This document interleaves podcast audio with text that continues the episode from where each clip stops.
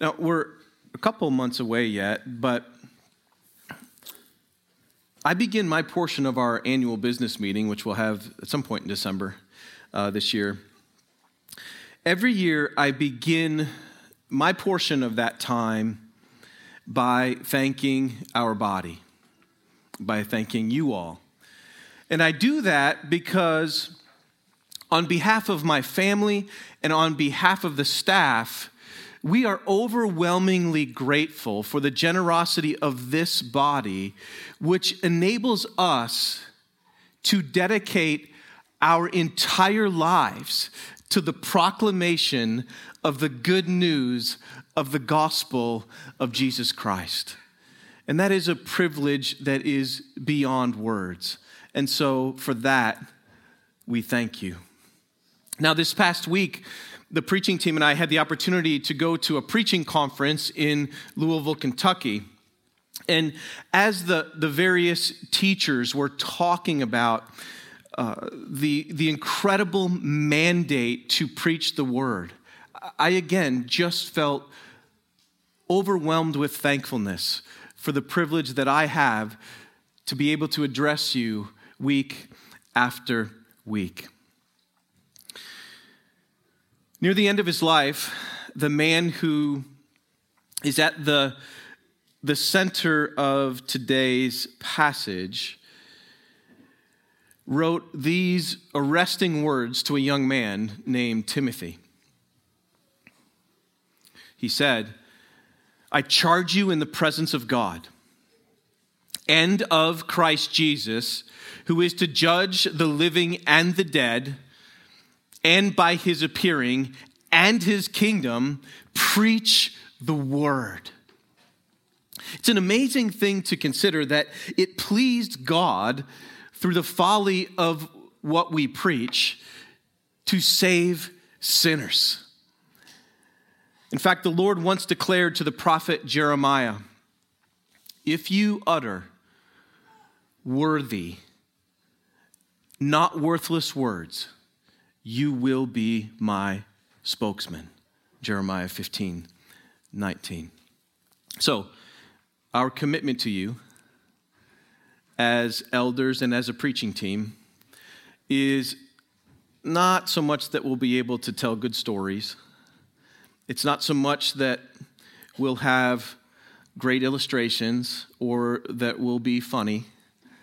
Not even that we'll be eloquent or that we'll even preach a good sermon, whatever that really means. We can't promise any of those things, but I can promise you that with all of our might, as we depend upon the Holy Spirit, I promise we will do our best to utter worthy and not worthless words as we preach Jesus Christ and Him crucified to you. In today's passage, Paul, Paul offers a defense, really, explaining why he has dedicated his very own life to preaching the gospel to anyone who will listen. Our passage is Acts 21 37, and it goes through 22 and verse 21. Here then, brothers and sisters, the word of Almighty God. As Paul was about to be brought into the barracks, he said to the tribune, May I say something to you? And he said, Do you know Greek? Are you not the Egyptian then who recently stirred up a revolt and led the 4,000 men of the assassins out into the wilderness? Paul replied, I'm a Jew from Tarsus in Cilicia, a citizen of no obscure city, I beg you, permit me to speak to the people. And when he had given him permission, Paul, standing on the steps, motioned with his hand to the people. And when there was a great hush, he addressed them in the Hebrew language, saying, Brothers and fathers, hear the defense that I now make before you. And when they heard that he was addressing them in the Hebrew language, they became even more quiet. And he said, I am a Jew born in Tarsus in Cilicia, but brought up in this city, educated at the feet of Gamaliel, according to the strict manner of the law of our fathers, being zealous for God as all of you are this day. I persecuted this way to the death, binding and delivering to prison both men and women, as the high priest and the whole council of elders can bear me witness. From them I received letters to the brothers, and I journeyed toward Damascus to take those also who were there and bring them in bonds to Jerusalem to be punished.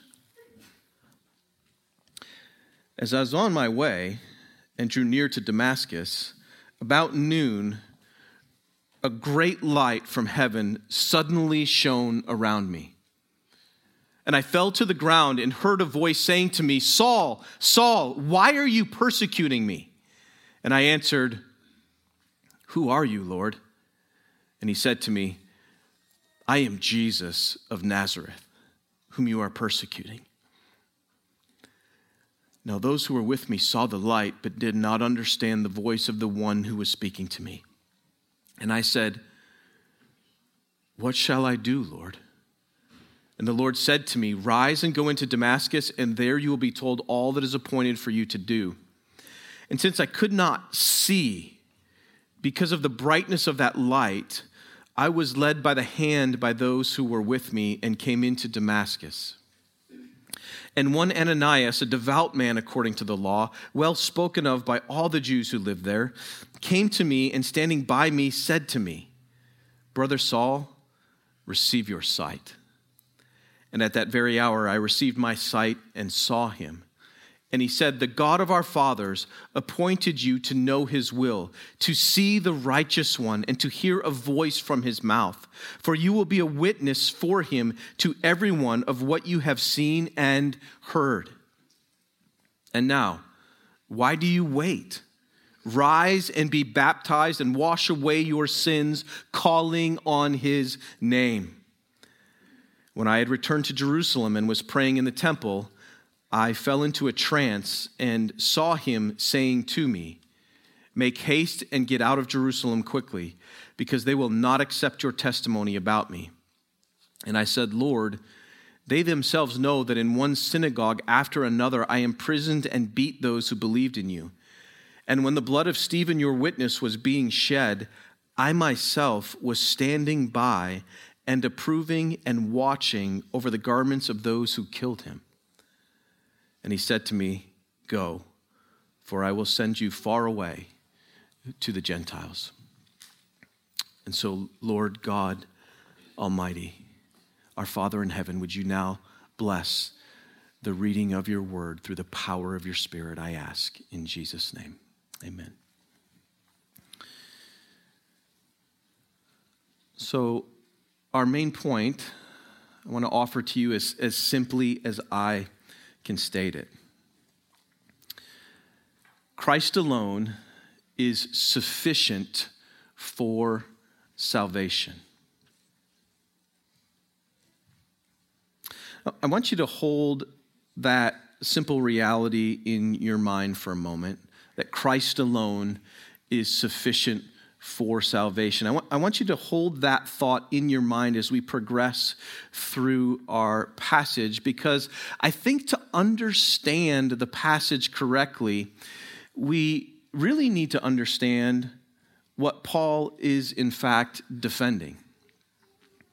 So, the sequence of Paul's defense unfolds like this. Uh, at the end of 21, he requests to speak. That is to address the very people that were just beating him to death before he was rescued by the soldiers. Uh, and then at the beginning of 22, we'll see that Paul is expressing his zeal for Judaism because he wants his brothers and sisters to know that he loves Israel. Uh, and then we'll see that Jesus con- himself confronts Paul on the road to Damascus in 6 through 11. Then Ananias, in a sense, commissions Paul to his work in 12 through 16. And then we see that Jesus commands Paul uh, in our final verses. So let's just begin with Paul's request to speak.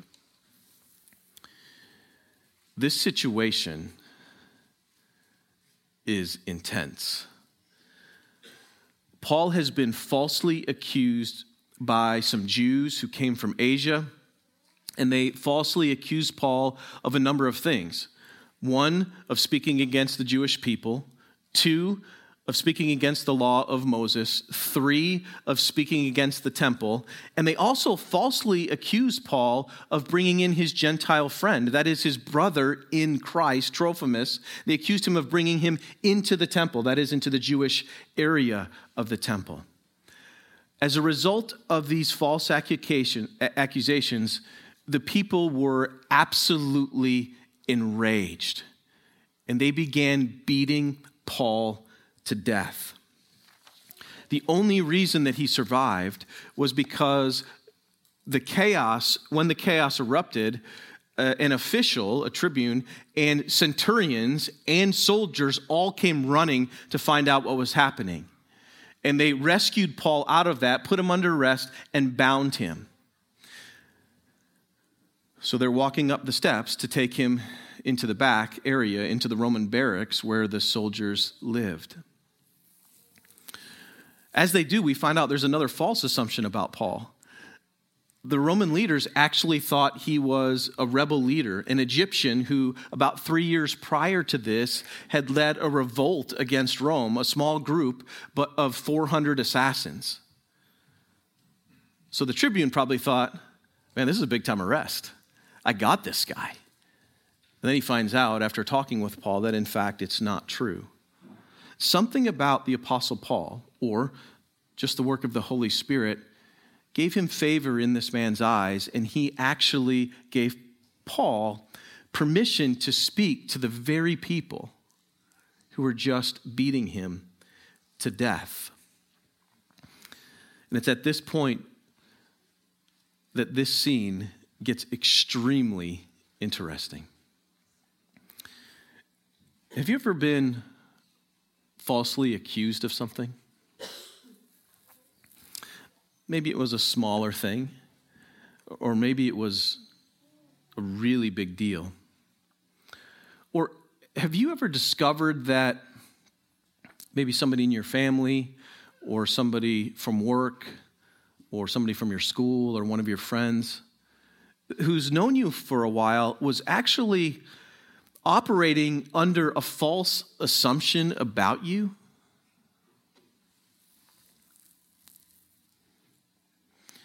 How did you feel when that came to light? What was your natural instinct when you became aware of the accusations against you or the false narrative that had been described? For most of us, the need to defend ourselves or a sense of needing to, to set the record straight or to vindicate ourselves becomes paramount when something like that happens. But what's fascinating about this particular situation is that Paul asks to make a defense before the people because there have been multiple accusations levied against him but he doesn't actually deal directly with any of the accusations that have been made against him. The question is, why? What's Paul thinking about? What's going on here? Multiple accusations against Paul. He gets permission to address the people. And then what? I think the answer is that Paul, Paul is driven by an intense desire to, to persuade his fellow Jews that Jesus is, in fact, the Messiah. Paul knows that ultimately he is not the one on trial, Jesus is.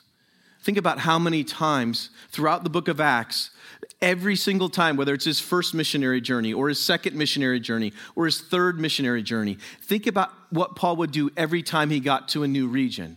He would go first to the synagogue so that he might try to persuade his fellow countrymen that Jesus was, in fact, God's long awaited Messiah. Paul had expressed a deep longing for the Jewish people to come to know the Lord, to persuade them that Jesus is, in fact, the Christ. Now, I think the way Paul approaches this is really instructive for us. My hope and my prayer is that we too would have eyes when we're accused to perhaps see something bigger that may be going on, to see that as an opportunity that lies before us. Something more important than, than merely defending the honor of our name, but the opportunity to witness about Jesus, perhaps even at the risk of being dishonored ourselves. Paul was less concerned about vindicating himself and much more concerned with seizing the opportunity to point people to Jesus. Paul had come to a place where proclaiming the greatness of the glory of Jesus was more important to him than life itself. The words of John the Baptist had come to pass in Paul's life. Jesus must increase. Paul himself had decreased. In Acts 20 24, Paul said it this way I, I do not account my life as precious to myself if only I may finish my course and the ministry I received from the Lord Jesus. This conviction is being lived out in real time as Paul turns on the top steps to face this bloodthirsty crowd. Brothers and fathers, hear the defense that I now make before you. And when they heard that, when they heard that he was addressing them in the Hebrew language, they became even more quiet. So Paul opens up very, very respectfully. He's speaking as a man who is within the family. He's a Hebrew, and he's speaking to them in either Hebrew or, or Aramaic. And he says, I'm a Jew. I'm a Jew, born in Tarsus in Cilicia, but brought up in, in this city, educated at the feet of Gamaliel, according to the strict manner of the law of our fathers, being zealous for God, as you all are this day. Evidenced by the fact that you were just beating me to death moments ago. There's a sense in which Paul is arguing look, I'm the most prototypical Jew that you could imagine. It reminds us of the way he argues in Philippians 3 if anyone has confidence in the flesh, I have more. Circumcised on the eighth day of the people of Israel, of the tribe of Benjamin, a Hebrew of Hebrews, as to the law, a Pharisee, as to zeal, a persecutor of the church, as to righteousness under the law, blameless. Now, I don't, I don't care if Paul is just talking about his external adherence to the law, that anyone could say with conviction of heart, as it relates to God's law, I was blameless. Uh, that's just jaw dropping. But Paul was not only blameless as it relates to righteousness, he was ruthless as it relates to persecution.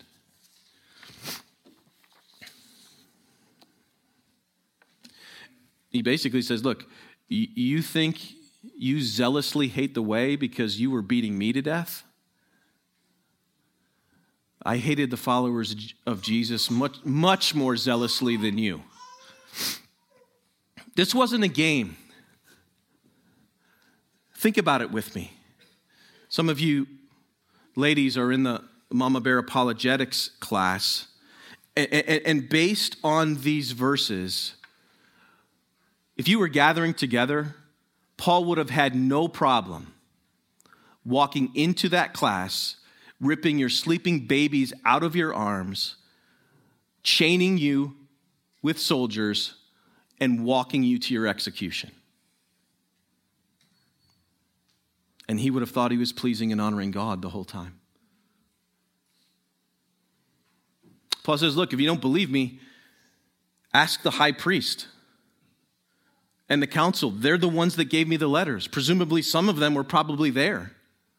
So Paul appeals to them as witnesses in his defense.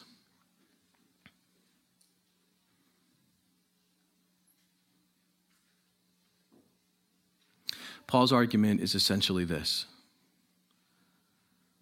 My Jewish brothers and sisters, I was you, only more so. But as Paul was heading to Damascus,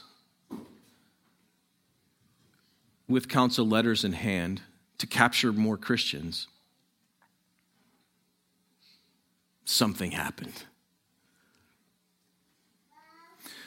Paul was confronted on the road to Damascus by the man who, in fact, leads the way that he was so vehemently opposing. A man executed on a Roman cross several decades before, and he is now speaking directly to Paul. One moment, Paul is traveling at noon during, during the brightest part of the day, thinking he is seeing God's will with perfect clarity, so he is zealous to follow it. And the next moment, the very next moment, he is, he is just blasted with a radiance of glory whose blazing brightness is so intense it surpasses the sun. Paul is confronted with a holy presence that is so fearsome and so powerful. He is instantly and he is effortlessly just driven to the ground. For the first time, Paul realizes he is utterly blind, both physically and spiritually. When this being speaks to him, Paul has only two questions Who are you, and what do you want me to do? Paul doesn't know who this is, but he, but he, but he knows enough to address him as Lord. So Paul is blinded, he's humbled, so much so that he's being led by the hand by those who are with him into Damascus. And his mission is changed in an instant because Paul now has come under a new authority. And this new authority has commanded him to warn others about the wrath to come and to proclaim the good news of Jesus to them. I was talking earlier about just feeling overwhelmed when we went to this preaching conference about the, the responsibility and the joy and the privilege and the honor that it is to herald the good news of Jesus Christ. Perhaps the most sobering responsibility for those of us who are charged with proclaiming the gospel is that we are to warn others of their spiritual peril apart from Christ. So I feel compelled to do that now. So if you're not, not a believer in Jesus or Maybe you're a skeptic of Christianity or you heard a little bit about Jesus, but just kind of minimize him. If you're a person who has smugly dismissed the claims of Christianity because you're so, you're so confident, you're so confident in the way that you view the world. Let me simply ask you to consider this experience of the Apostle Paul. Paul is, in fact, one of the most famous men who has ever lived. He is considered the church's most brilliant theologian. He had a titanic intellect. He had at least two PhDs, probably by the time he was 21, studying, studying under Gamaliel. Even today, he's considered a first rate philosopher. Thousands, if not hundreds of thousands of books have been written about his theology. So, if you feel comfortable dismissing the claims of Christianity because you're confident in your view of the world, I simply want to make the point that I can pretty much guarantee that Paul is a lot smarter than you are.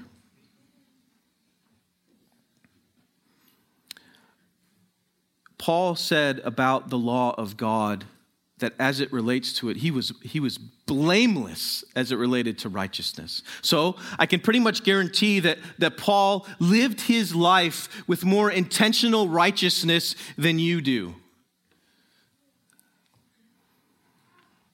And Paul's zeal for the truth is legendary, if not incomparable, in the history of mankind.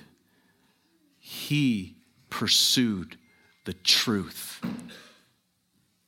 And he too was comfortable with how he had sized up Jesus and dismissed him.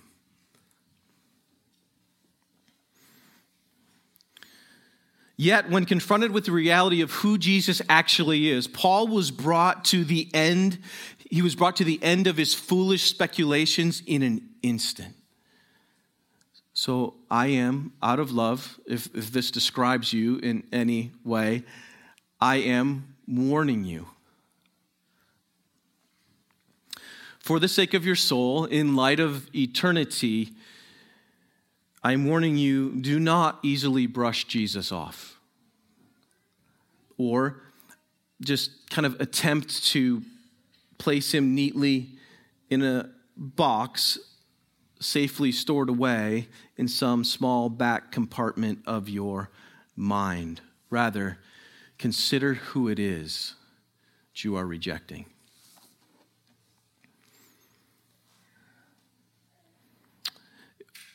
If you're a young person, uh, maybe you're being secretive about your sin, or maybe you're reveling in your sin, thinking it's, it's really not that big of a deal, even though you know, even though your conscience bears witness to you that what you're doing is not right. If that's you, do not, I implore you, I'm begging you, do not push away the prompting of the Holy Spirit. Because Jesus said the Holy Spirit will come. Indeed, He is here, and His job is to convict the world of sin and righteousness and judgment. So that necessarily also includes you.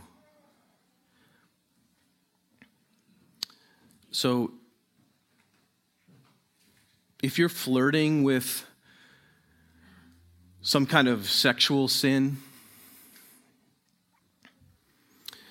because some just idiot influencer on Instagram who has zero authority in your life and zero authority in the world.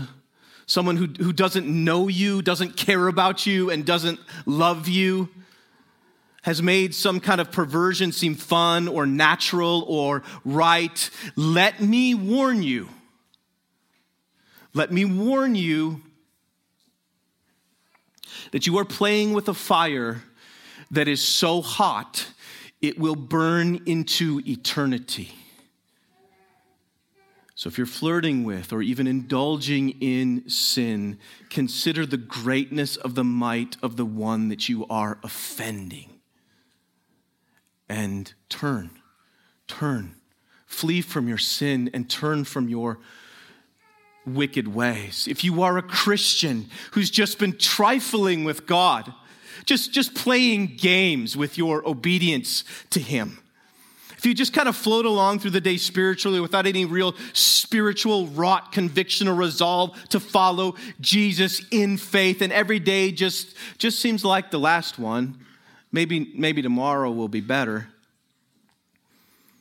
Maybe tomorrow I'll make God more of a priority in my family's life or, or even in my own life. I could do that later today. Uh, well, no, I'll just do it tomorrow. Actually, I got a busy week. I'll, I'll get to it next week.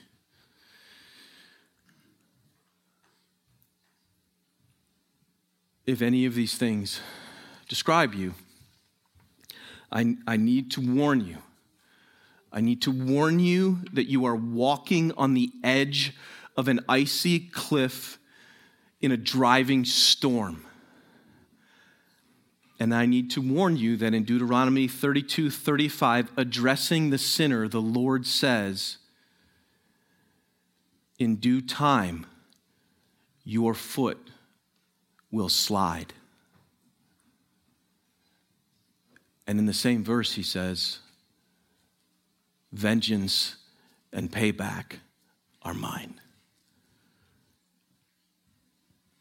So, if anyone is walking in un, unrepentance, take heed lest you fall. Repent. Repent of your sin. Flee from your sin and turn to God. Do so before it's too late. Consider the one who confronted a completely unsuspecting Paul, and he effortlessly, effortlessly brought this man to his knees perhaps the proudest Pharisee that ever lived, convinced in his own mind that what he was doing was right. He was brought to the end of himself in a moment.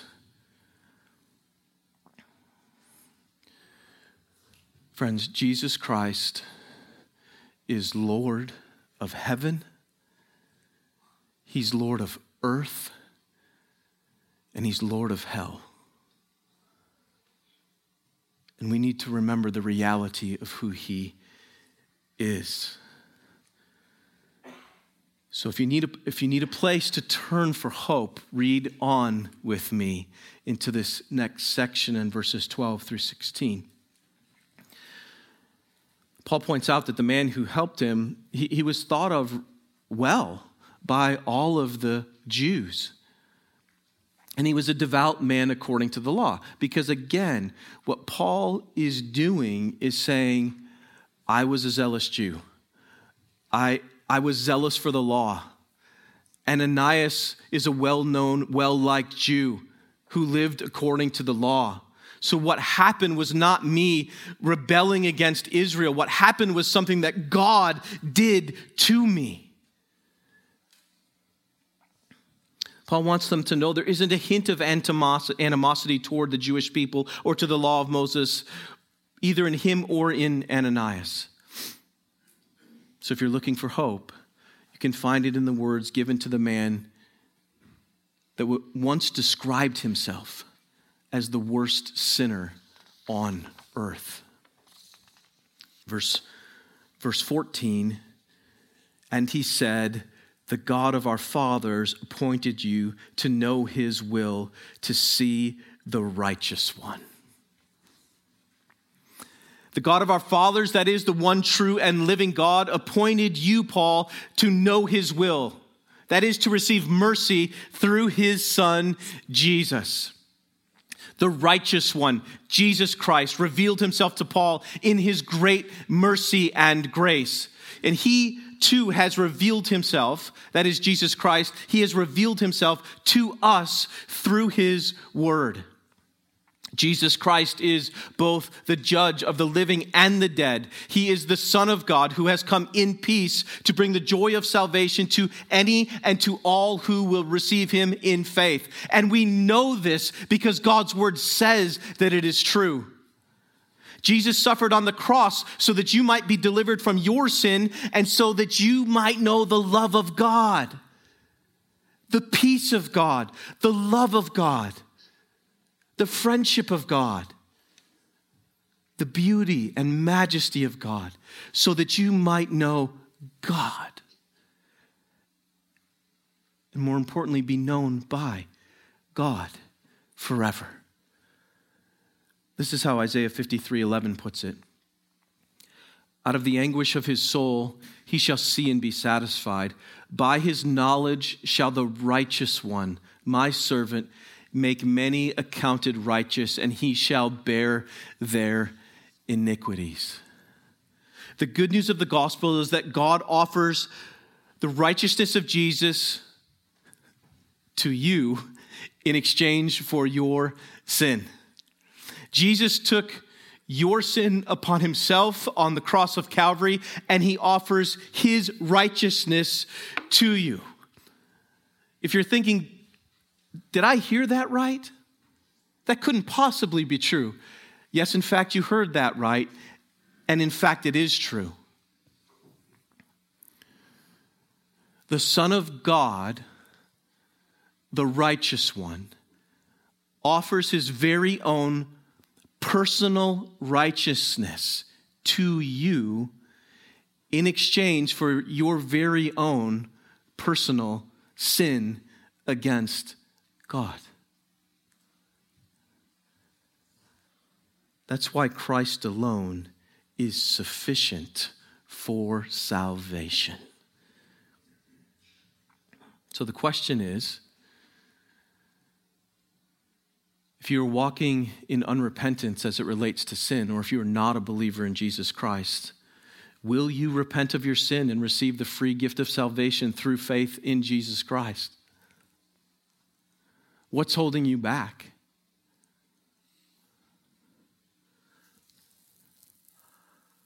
I, I, say the same thing that Ananias said to Paul here.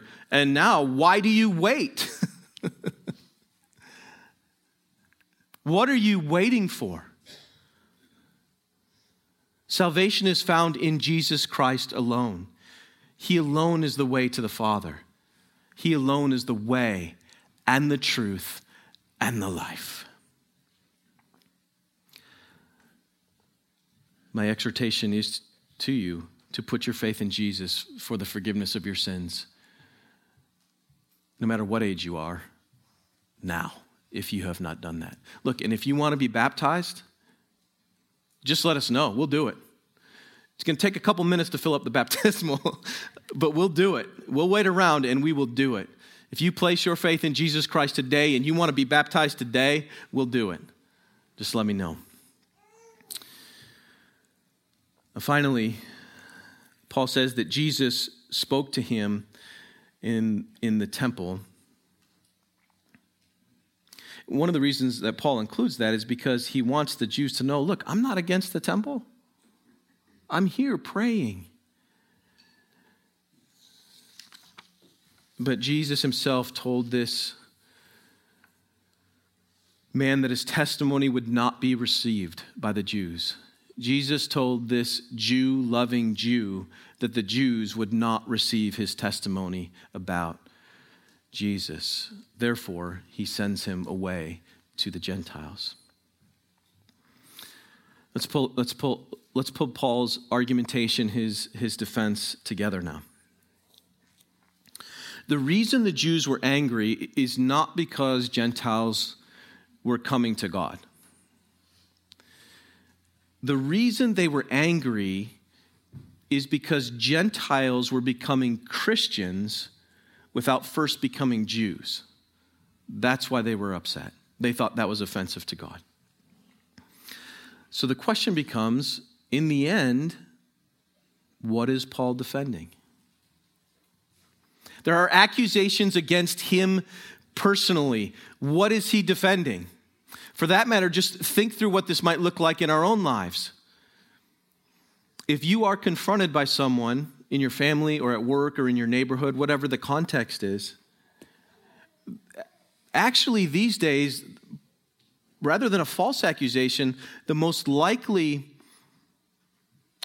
thing that could happen to you is you may be confronted with actual truth claims of Christianity. And people will say something to you like, You don't believe this, do you? How are you going to respond? Are you going to try to minimize the situation? Are you going to try to soften the truth? Are you going to be more concerned about defending your glory and honor or the preservation of your life? My encouragement to you is to seize the opportunity to point people to Jesus Christ. So, what is Paul defending? Paul understood that though he was the specific target of the animosity, what was really on trial was Christianity. Same thing for us. People may come at you vehemently opposed to you, furious with you, but ultimately, it's not about you. it's about what Jesus says is true. Paul was hoping that through his simple testimony, his fellow Jews would somehow see that everything that happened to him was not driven by him. Rather, everything that happened to Paul occurred through the sovereign will and command of Yahweh, that is the Holy One of Israel. In other words, Paul's saying, Look, you're upset with me. I'm a Jew. I'm a Jew of Jews. I love the law. I love Moses. I love the people of Israel.